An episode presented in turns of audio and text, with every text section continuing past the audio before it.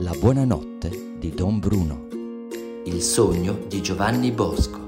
Quando aveva soltanto nove anni, quello che sarebbe diventato Don Bosco, il grande apostolo dei giovani e dei ragazzi che credo tutti conoscete, era, era un ragazzino molto vivace ed ebbe un sogno. Una notte sognò, un sogno che gli rimase impresso, gli ritornerà altre 12 volte nella vita è un sogno che è servito proprio a dirgli quello che doveva fare. Ma sentite com'è bello la prima volta che, lo ha, che ha visto, che ha avuto questo sogno.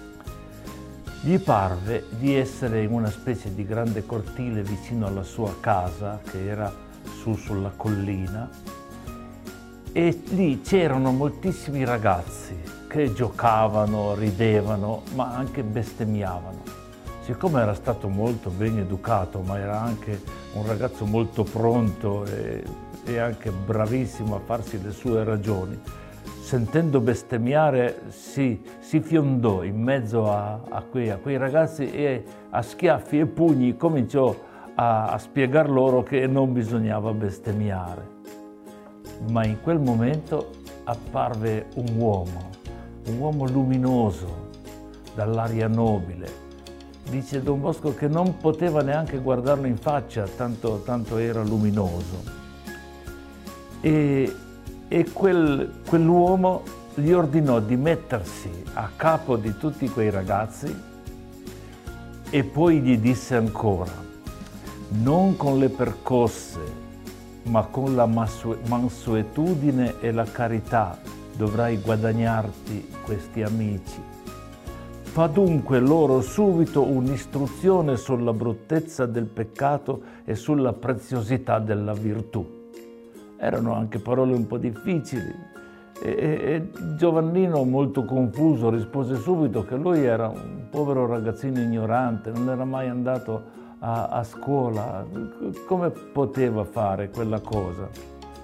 Però in quel momento tutti gli schiamazzi, le risa, tutte le, le urla di quei ragazzi si fermarono tutti si radunarono intorno a lui ad ascoltare. Sentite come Don Bosco racconta lui stesso quel primo sogno, quante volte lo ha raccontato a, ai suoi figli e ai ragazzi. E Don Bosco racconta così. Quasi senza sapere che cosa dicessi, gli domandai. Perché questa, questa domanda di Don Bosco è molto importante, proprio per dire come aveva capito Dice, ma chi siete voi che mi comandate delle cose impossibili? Era chiaramente impossibile, come poteva fare tutto quello che gli stavano dicendo? E quell'uomo risponde, appunto perché è cosa che ti sembra impossibile, devi renderla possibile con l'obbedienza e con l'acquisto della scienza. E dove e come acquisterò la scienza? Il povero Giovannino neanche poteva andare a scuola in quella cascina isolata, lontana da tutto. Anche qui la risposta è, è molto molto bella e guiderà la vita di Don Bosco. Dice quel Signore, io ti darò la maestra. Sotto la sua guida potrai divenire sapiente. Senza di essa ogni sapienza diventa stoltezza. Ma chi siete voi che parlate così?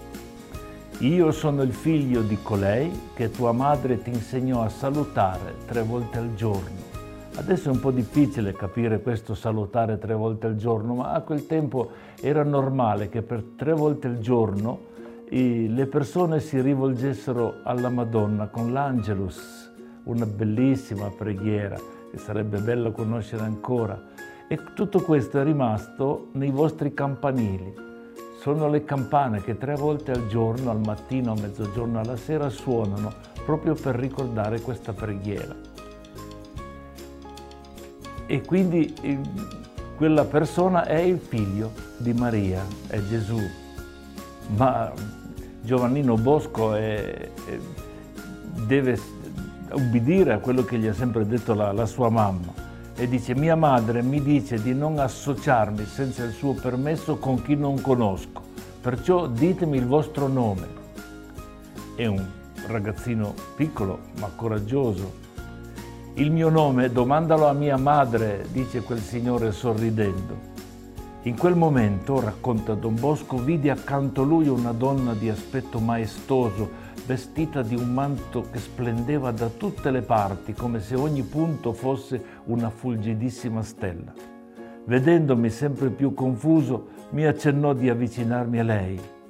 Mi prese con, con bontà per mano, anche questa è da ricordare.